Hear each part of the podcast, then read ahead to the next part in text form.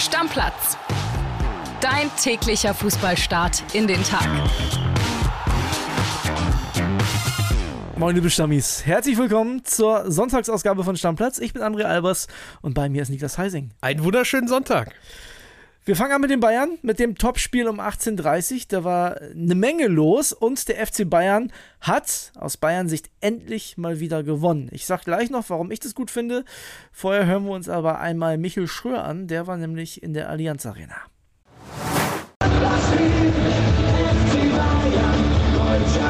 André, André, André, die Bayern, die können es doch noch. Nach drei Niederlagen in Folge gewinnen die Bayern das Topspiel gegen RB Leipzig mit 2 zu 1. Das erste Spiel nach der feststehenden Entlassung von Thomas Tuchel im Sommer. Und ausgerechnet, Harry Kane schießt die Bayern mit zwei Toren zum Sieg. Zuletzt, da wirkte er eher wie ein Fremdkörper, bekam sogar zweimal die Bildnote 6. Heute kriegt er die 1. Das Tor gelingt ihm erst in der 56. Minute zur Führung und dann in der ersten Minute der Nachspielzeit gelingt ihm der Siegstreffer. Fest steht auch nach diesem Spiel, Thomas Tuchel der wird erstmal bleiben dürfen. Wurde schon spekuliert, wenn es wieder eine sehr enttäuschende Leistung gibt, geht er dann doch schon früher. Aber nein, Tuchel, der bleibt erstmal, denn die Bayern, die haben sich heute zwar nicht in der Form präsentiert, in der, wie sie es können, aber es war schon ein besserer Auftritt als zuletzt. In diesem Sinne, viele Grüße, hier jubeln die Bayern-Fans. Mal wieder, muss man sagen, aus München, André. Ciao, ciao. Ja, Niklas, die Bayern gewinnen das Ding, last minute 2 zu 1. Thomas Tuchel hat hinterher bei den Kollegen von Sky was Interessantes gesagt und zwar, der Spielverlauf wäre auch beim 1-1 der gleiche geblieben, aber das, was dabei rausgekommen ist, ist natürlich jetzt ganz anders. Ja, ist schon ganz anders. Also der Spielverlauf äh, wäre nicht anders gewesen. Worauf bezogen jetzt einfach? Also das, ja, im Sinne das von die Leistung. unentschieden Spiel war? Im, im, Im Sinne von die Leistung. Also die Leistung wäre genauso okay gewesen, aber Ja, ich, das Ergebnis ich halt frage anderes mich halt, ich frage mich halt, war die Leistung so okay? Also ich habe einen Bayern-Sieg gesehen, ich habe aber auch genauso gesehen, dass Leipzig das Spiel definitiv auch hätte gewinnen können. Scheschko eine fette, fette Chance zum Beispiel gehabt, wo Neuer eingreifen musste. Und das war jetzt eigentlich der Unterschied, dass diese wenigen Szenen, die die gegnerischen Teams jetzt hatten, dass die Bayern da sich nicht jedes Mal ein Tor eingefangen haben. Wie zum Beispiel beim Spiel gegen Bremen, wo es die eine Szene gab. gegen Bochum. Gegen Bochum, wo es dann natürlich mehrere Szenen gab, aber das waren dann auch vereinzelte Dinge halt. Das war jetzt gegen Leipzig nicht so. Und da muss man natürlich sagen, Harry Kane, dafür wurde er halt geholt, dann die Dinger zu machen, weil die, vor allem das 2-1, das war ja ein sensationelles Tor mit seiner Schusstechnik, wie er den macht. Ich muss ja gestehen, ich saß mit unserem Statistikmann, mit Patrick Hosp, dann da in der 90. Dann hatte Choupo-Moting den Ball auf der linken Seite und ich sag so, das musst du dir vorstellen, Patrick. Jetzt soll der Choupo-Moting, soll hier jetzt das Siegtor für die Bayern machen oder was? Und dann legt er den so auf Kane vor. Das war sehr, sehr witzig. Und ich sagte ja auch, das war auch nicht gewollt von Chupo. Das sah irgendwie so aus, als hätte er den so, als wollte er den eigentlich über den Gegner chippen und Ja. der Ball ist ihm aber so verunglückt, dass es zur perfekten Vorlage für Kane wurde. Aber kann denen am Ende egal sein. Sieg ist Sieg. Sieg ist Sieg und das ist ein extrem wichtiger Sieg für die Bayern. Du hast gerade gesagt, ja, hätte auch anders ausgehen können. Stimmt, man darf aber die Situation nicht vergessen, aus der die Bayern jetzt kamen. Dreimal in Folge verloren. Da wackelst du. Automatisch, ist klar. 100 Prozent. Da hast einen Gegner vor der Brust, der auch Fußball spielen kann, was man definitiv gesehen hat. Und das Ding musst du erstmal machen. Ja, zumal, also wie gesagt, du hattest ja auch in den, in den Wochen davor, du hast gegen Bochum verloren, gegen Bremen verloren, wo du dir dann dachtest, pff, RB, die Chance ist wahrscheinlich so gut wie nie, dass die jetzt in München echt mal auch einen Sieg mitnehmen können. Dafür fand ich RB dann aber auch am Ende einen Ticken zu schwach, also ein Sieg wäre auch alles andere als verdient gewesen. Von daher, mit ein bisschen Glück hätte es anders ausgehen können, aber der Bayern-Sieg geht insgesamt schon in Ordnung, das ist gar keine Frage. Das Internet war schon ein bisschen böse zu Thomas Tuchel. Der saß ja die ganze Zeit auf so einem Metallkoffer und da haben Auf die so einer Büchse, auf Ja, so einer genau. richtig geilen Büchse. haben die ersten schon geschrieben, sitzt er schon auf gepackten Koffern. Sehr gut. Aber ja, er hat, er hat seinen Kopf aus der Schlinge gezogen. Ist vielleicht ein bisschen viel nach, dem, nach der Woche, wo er jetzt quasi für den Sommer nach Hause geschickt wurde. Aber die Bayern sind wieder da. Das kann man, glaube ich, sagen. Und auch das haben wir in der Redaktion so ein bisschen diskutiert. Leverkusen ist jetzt zuletzt jetzt auch nicht super souverän gewesen. Jetzt lass sie mal wirklich das erste Mal verlieren. Und dann sind es nur noch fünf. Dann wird's äh, interessant. Ja, dann ist Druck auf dem Kessel und dann muss Leverkusen wirklich beweisen, dass sie, dass sie diese Bayern-Mentalität haben, dass sie halt mit solchen Situationen umgehen können, so wie es die Bayern zum Beispiel in der letzten Saison gemacht haben. Das wird spannend zu sehen, aber ich sehe, wie gesagt, nicht, dass Leverkusen irgendwo mal ausrutscht. Also, aber mal gucken. Also der Kolibri Max Schrader ist fest davon überzeugt, dass die Bayern das noch holen. Hat Ja, aber ich glaube, der hat natürlich auch die Fanbrille so ein bisschen auf. Ne? Das muss man, muss man dazu natürlich auch sagen. Definitiv. Ich habe mich schon gefreut, dass die Bayern das Ding gewonnen haben. Ich habe es in der Folge mit Kalli ja auch schon gesagt, ich will halt auch nicht, dass Leverkusen vier Wochen vorher schon deutscher Meister ist, weil wir machen ja jeden Tag Stammplatz, weißt du? Was sollen wir vier Wochen erzählen, wenn der deutsche Meister schon feststeht? Ja, aber also wenn der deutsche Meister feststeht, dann wird das ja heißen, dass die Bayern jetzt nochmal in der richtigen Downphase irgendwie wären, weil sie so viele Punkte liegen lassen. Ich glaube, dann hätten wir auch schon noch genug Themen, worüber wir dann sprechen würden, weil ich befürchte, sollte es jetzt nochmal zu einer längeren Durchstrecke bei den Bayern kommen, dann ist Thomas Tuchel vorzeitig weg und ich glaube, dann gibt es schon genug Gesprächsstoff bei den Bayern. Ja, die Bayern jetzt am Freitag gegen Freiburg, danach Lazio. Also immer noch spannende und interessante Wochen. Ja, das Lazio-Ding wird halt, das, das Rückspiel, das wird halt das, das, das wichtigste Spiel der Saison jetzt mit Abstand. Das ist ja gar keine Frage. Hundertprozentig bin ich bei dir. Lass uns mal auf die 15.30-Konferenz gucken. Da waren interessante Sachen mit dabei. Union gegen Heidenheim, 2 zu 2 am Ende.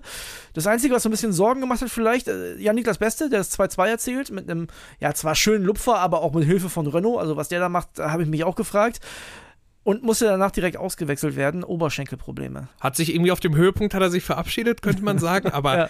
ja. kann man natürlich nur hoffen, dass das irgendwie so ein kleiner Zwicker war, nichts, nichts Langfristiges bei ihm, weil das ist ja die, die Lebensversicherung von Frank Schmidt und Heidenheim. Deswegen hoffen wir da, dass da alles ja, gesund geblieben ist, im weiten Sinne. Bei Union, Union hätte eigentlich viel mehr aus dem Spiel mitnehmen müssen. Also es war wirklich der beste Union-Auftritt, finde ich, seit, seit ein paar Wochen, obwohl sie ja auch sich ergebnistechnisch jetzt gut verkaufen. Das Spiel hätten sie wirklich gewinnen müssen, hatten das ja auch schon gedreht nach dem frühen Rückstand. Am Ende ist es nur ein Punkt. Borussia Mönchengladbach. Da gab es was sehr Interessantes schon vor dem Spiel, denn Roland Wirkus hat sich so ein bisschen äh, zu den Nebenaktivitäten seiner Spieler geäußert, denn äh, Flo Neuhaus und Chris Kramer sind ja quasi Teamchefs bei der Baller League und das scheint denen in Gladbach nicht so zu gefallen. Also dem wäre es lieber, hat er gesagt, wenn die sich auf Borussia Mönchengladbach äh, konzentrieren. Er hat wohl auch mit den beiden gesprochen und die haben äh, wohl seine Sicht der Dinge auch verstanden, so sagt er. Ja, haben die verstanden, ist auch okay alles. Ich finde es halt, äh, ich, ich, will nicht sagen lächerlich. Also, mein Gott, das sind halt Freizeitaktivitäten von Fußballspielern.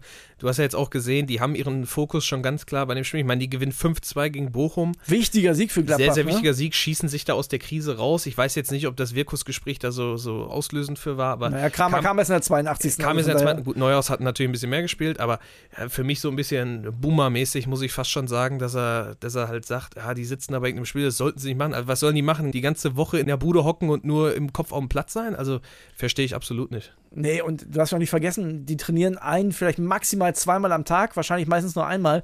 Die haben Zeit ohne Ende. Also, ne, das, das ja, kommt ja noch dazu. müssen sie die halt totschlagen. Ich meine, du kannst so viel über Bochum nachdenken, wie du willst. Am Ende äh, spielt Bochum lange Bälle und geht auf Standardtore und was weiß ich nicht alles. Also, da kannst du auch nicht die ganze Woche drüber nachdenken. Wie musst du auch mal den Kopf freikriegen? Der erste FC Köln hat gepunktet beim VfB Stuttgart. Das hat mich sehr überrascht. Also Stuttgart, wenn Undaf nicht dabei ist, jetzt äh, ohne einen Dreier und das zu Hause, die haben ein wunderschönes 1-0 gemacht, muss man ehrlicherweise sagen. Ne? Da hat Führig das Ding rübergelegt zu Mio. Das äh, lohnt sich anzugucken. Also für diejenigen unter euch, die ein Bild Plus Abo haben, schaut euch da mal die Highlights an. Das äh, war ein richtig geiles Tor. Aber Köln kam zurück, Ausgleich durch Martel in der 62. Achtungserfolg für den FC, obwohl ich ja so ein bisschen der Meinung bin, diese Unentschieden helfen auch nicht wirklich. Die helfen dir nicht, die halten dich aber über Wasser, dass du immer noch so ein kleines Polster auf auf Mainz hinter dir warst. Mainz ist jetzt zwei Punkte hinter denen. Klar, das kann mit einem Sieg, kann das auch ganz schnell vorbei sein, aber ich meine, so häufig holt Mainz da unten kein Dreier, das ist nun mal einfach so. Deswegen, also jeder Punkt ist da Gold wert, dass du halt auf diesem 16. Platz bleibst und du hast es schon gesagt, also Köln macht sich so ein bisschen, es sind nur Unentschieden, aber spielerisch ist das deutlich, deutlich besser.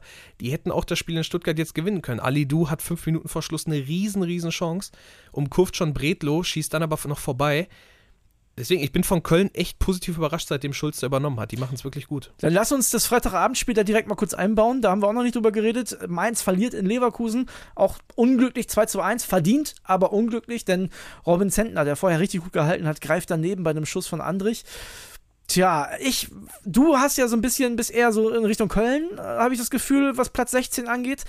Ich bin eher so in Richtung Mainz. Also ich finde, dass die mit den Verstärkungen auch im Winter, ich finde Amiri ein super Transfer, ähm, dass, dass die schon großes Potenzial haben, da zumindest einen Relegationsplatz klar zu machen. Und so ganz weg ist der FC Augsburg ja auch noch nicht. Nee, die sind da, die, die schwimmen da auch noch mit. Ich meine, da könnten noch ein paar Mannschaften auf einmal noch mit reinrutschen. Das ist ja ganz klar. Das ist immer, hat man so einen Negativtrend über drei, vier Wochen und lasst die Mannschaften unten mal ein bisschen punkten, dann kann sich das alles wieder so ein bisschen zusammenzerren. Ich sehe aber bei Köln wirklich eine, eine Entwicklung unter Schulz. Dazu kommt, ich finde, man muss sich halt überlegen, bislang machen sie es noch ohne Mittelstürmer.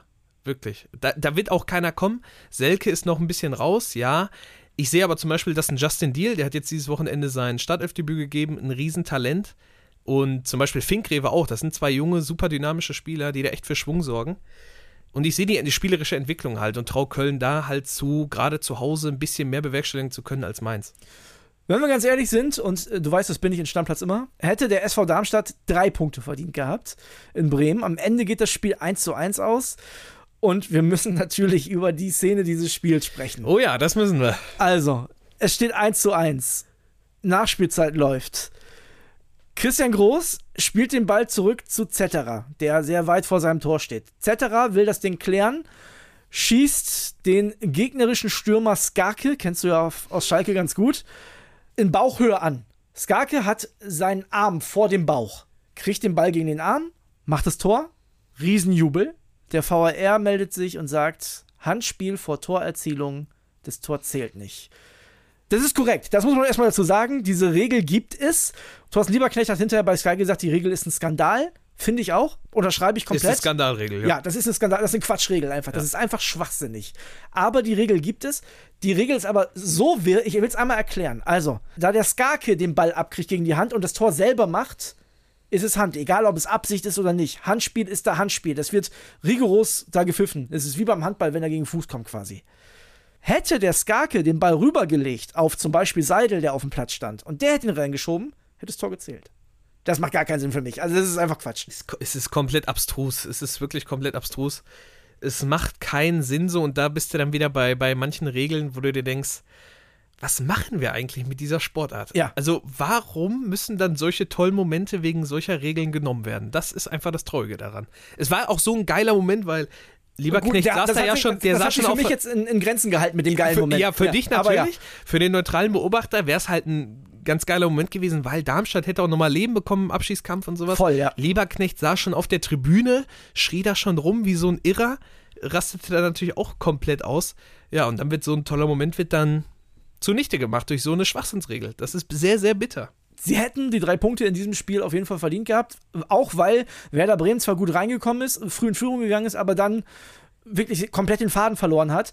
Bezeichnend auch eine Szene von Marvin Duksch, der wirklich kein gutes Spiel gemacht hat und das siehst du dem dann auch in der Körpersprache an. Wenn der nicht gut im Spiel ist, dann, das ist das, was Julian Nagelsmann meinte mit diesen Soft Skills, die er beobachtet, die hat der dann gar nicht. So, und der macht eine Schwalbe. Der, der läuft am Keeper, an Schuhen von Darmstadt vorbei und äh, schmeißt sich hin, wird erst auf Elfmeter entschieden, dann kommt der VR, greift ein, sagt, nee, das Ding äh, war kein Foul, Duxch kriegt gelb, hat hinterher dann erklärt, ja, ich bin im Rasen hängen geblieben, war kein Elber. Ja, weiß ich nicht. Sah nicht unbedingt so aus, als wäre er im Rasen hängen nee, geblieben. Sah schon nach einem, ja, sah definitiv nach einem Täuschungsversuch aus, muss man so klar sagen. Also war für einen Werder-Fan ein enttäuschender Tag. Also auch wenn es am Ende keine Niederlage gab, Werder hätte die verdient gehabt und ja, so wie der Auftritt war insgesamt, das, das hat mir gar nichts gegeben. Ja, aber Werder immer noch jetzt natürlich mit Sicht auf die Europapokalplätze, ne? 30 Punkte. Also, ja. mein Gott.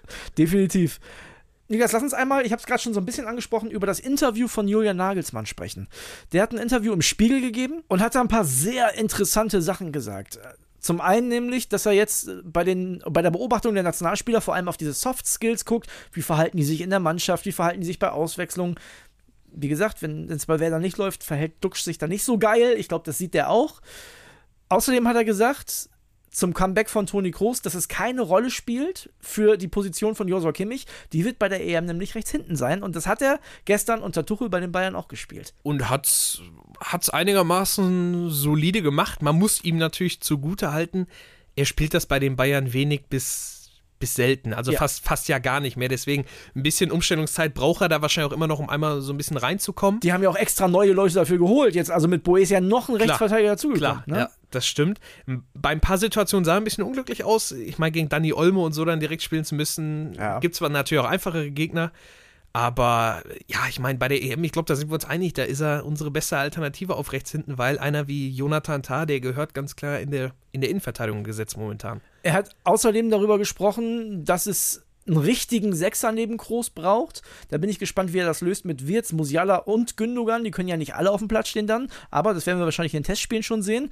Halten wir, glaube ich, beide auch für eine gute Idee, ne? Ist richtig, ja, musst du machen. So, dann, du bist ja Ro äh, Robert Andrich-Fan. Großer angeht, ne? Robert Andrich-Fan. Nicht, nur, nicht nur, nachdem es diesen einen Stammplatz-Vergleicher gab, dass der Stammplatz Andrich wäre, Genau. aber auch schon davor und jetzt natürlich noch umso mehr bin ich Fan von ihm, ist ja klar. So, und dann hat er noch darüber gesprochen, was ein gutes Ergebnis wäre. Und er hat gesagt, ja, vielleicht wäre richtig gut spielen und im Viertelfinale gegen eine Top-Nation raus auch schon okay.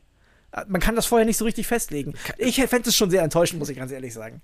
Du musst es, finde ich, dann vom Kontext abhängig machen. Also wie die Mannschaft gespielt hat, wie der Weg des Turniers bis dahin war und gegen wen du dann natürlich rausfliegst. Also was fasst mir als Top-Mannschaft auf? Ich meine, wenn es Frankreich ist, okay. Ja, aber ich will trotzdem nicht raus im Viertelfinale. Also das ist Nee, trotzdem da, nee, das will ja keiner, aber du- ich, du musst ja einen Ticken realistisch einfach sein. Und du musst ja mal unseren Kader sehen, unsere Probleme sehen und das dann mal vergleichen mit Mannschaften wie Frankreich oder so. Die halt, ich meine, ein Typ wie zum Beispiel Mathis Tell, der wäre ja bei uns, wie viele Länderspiele hätte er schon gemacht? ja. Sieben, acht? so, Bestimmt, und bei ja. denen ist der nicht mal in der, in der Diskussion, ob der jetzt für die EM nominiert wird. Also es sind ja, es sind ja komplett andere, andere Situationen, die wir halt haben. Wobei man schon sagen muss, ne, ich halte die Fahne da immer wieder hoch. Wir haben schon einen guten Kader. Lass uns noch kurz über die Bundesligaspiele von heute sprechen. Drei haben wir nämlich noch. Das äh, liegt ja an den Europa League und Conference League Spielen. Eintracht Frankfurt, die äh, Conference League Verlierer, spielen gegen den VfL Wolfsburg. Schon wieder so ein Trainerduell für Kovac irgendwie, oder? Ja, wirklich ein Trainerduell. Ich meine, Topmöller, wer weiß, wie lange das jetzt noch gut geht. Also so die ersten Zweifler werden ja schon laut. Also ich muss dir ehrlich sagen, der hat da von Krösche eine mindestens Europa League Mannschaft hingestellt bekommen und Ja. das zeigt er gar nicht. Also Nee. die Mannschaft zeigt es nicht. Überhaupt, also die letzten Wochen überhaupt nicht. Ich meine, er ist ja auch einigermaßen okay gestartet. Sie stehen ja auch immer noch da oben. Aber auch nur ergebnistechnisch tatsächlich. Fußballerisch ist es bis jetzt noch überhaupt gar kein Filetstück. Es ist sehr schwierig und es wird irgendwie auch nicht besser, tendenziell eher schlechter. Deswegen heute das Spiel gegen Wolfsburg, es könnte auch richtig zäh werden. Was sagst du? Ich bleib bei meinem Wolfsburg-Tipp, 1-1. Also eins. Ja. klar. ja, kann ich mir auch gut vorstellen. Dortmund gegen Hoffenheim. Äh, die Borussia muss, glaube ich, was zeigen. Die haben jetzt ja auch eine gute Chance. Also Stuttgart und Leipzig nicht gewonnen. Da kann man jetzt mal wieder ein bisschen was gut machen. Ja, das, die, die Leipzig-Pleite kann man jetzt wieder gut nutzen. Also wenn du gewinnst, hast du vier Punkte. Ist schon ein kleines, kleines äh, Polster, was du dann hättest zu den nicht-Champions League-Plätzen. Ich glaube, sie werden das wieder, sie werden das wuppen. Das wird ein abgekochtes 2-0. Ja, und da müssen wir dann vielleicht doch ein bisschen auch über die Hoffenheimer reden. Die sind nämlich in der Negativspirale und ich weiß nicht, wie oft Materazzo noch verlieren darf. Ja, und auch das ist so eine Situation, da ist der Kader eigentlich deutlich besser, finde ich. So, und das ist ja das Verrückte. Obwohl es momentan gar nicht läuft bei denen, sind die drei Punkte von Europa entfernt. Also drei Punkte von Platz sieben. Ja, man muss dazu natürlich auch sagen, es sind gerade viele Mannschaften nicht weit von Europa entfernt. Ne? Ja. Es ist auch wieder so, das Mittelfeld ist nah beieinander und dadurch, dass Platz 7 vielleicht ja wieder für Europa reichen könnte, machen sich da jetzt viele Mannschaften vielleicht gerade noch falsche Hoffnung. Und dann haben wir noch Augsburg gegen Freiburg. Äh, Die Freiburger bin ich gespannt, äh, wie die die Verlängerung gegen Lens überstanden haben. In Augsburg zu spielen ist eklig. Ich glaube da ehrlicherweise nicht an Freiburger Sieg. Ich würde auch sagen, aufgrund der, aufgrund der eh schon immer spielerisch, du sagtest es gerade, es ist immer eklig in Augsburg, du hast jetzt eh schon Verlängerung in den Knochen, jetzt spielst du gegen so eine Truppe. Ich sehe da ehrlich ein dreckiges 1-0 für Augsburg. Bin ich gespannt. Morgen reden wir drüber. Für, Machen wir. für heute machen wir den Deckel drauf. Jo, ciao, ciao. Bis dann. Ciao, ciao, Freunde. Stammplatz. Dein täglicher Fußballstart in den Tag.